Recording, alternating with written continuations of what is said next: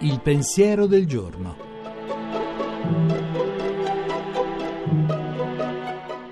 In studio Giuseppe Savagnone, editorialista e pubblicista. Il lavoro dell'essere umano non è quello di cui si parla nei libri di fisica. Là lo si definisce come un puro e semplice trasferimento di energia cinetica. Così concepito, esso ha solo una valenza quantitativa, non qualitativa. Ma questo è il lavoro delle macchine. A partire dalla rivoluzione industriale, la grande tentazione dell'economia è stata quella di concepire i lavoratori come inservienti delle macchine e di ridurre il loro lavoro a una pura entità materiale, a una merce.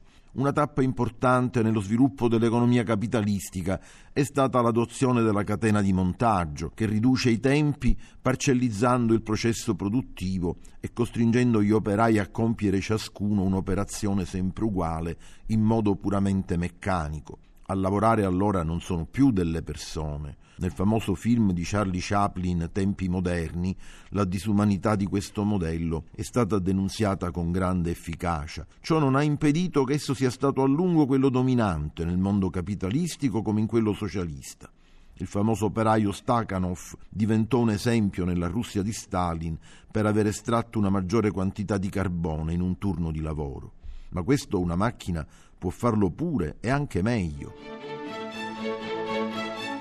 La trasmissione si può riascoltare e scaricare in podcast dal sito pensierodelgiorno.rai.it.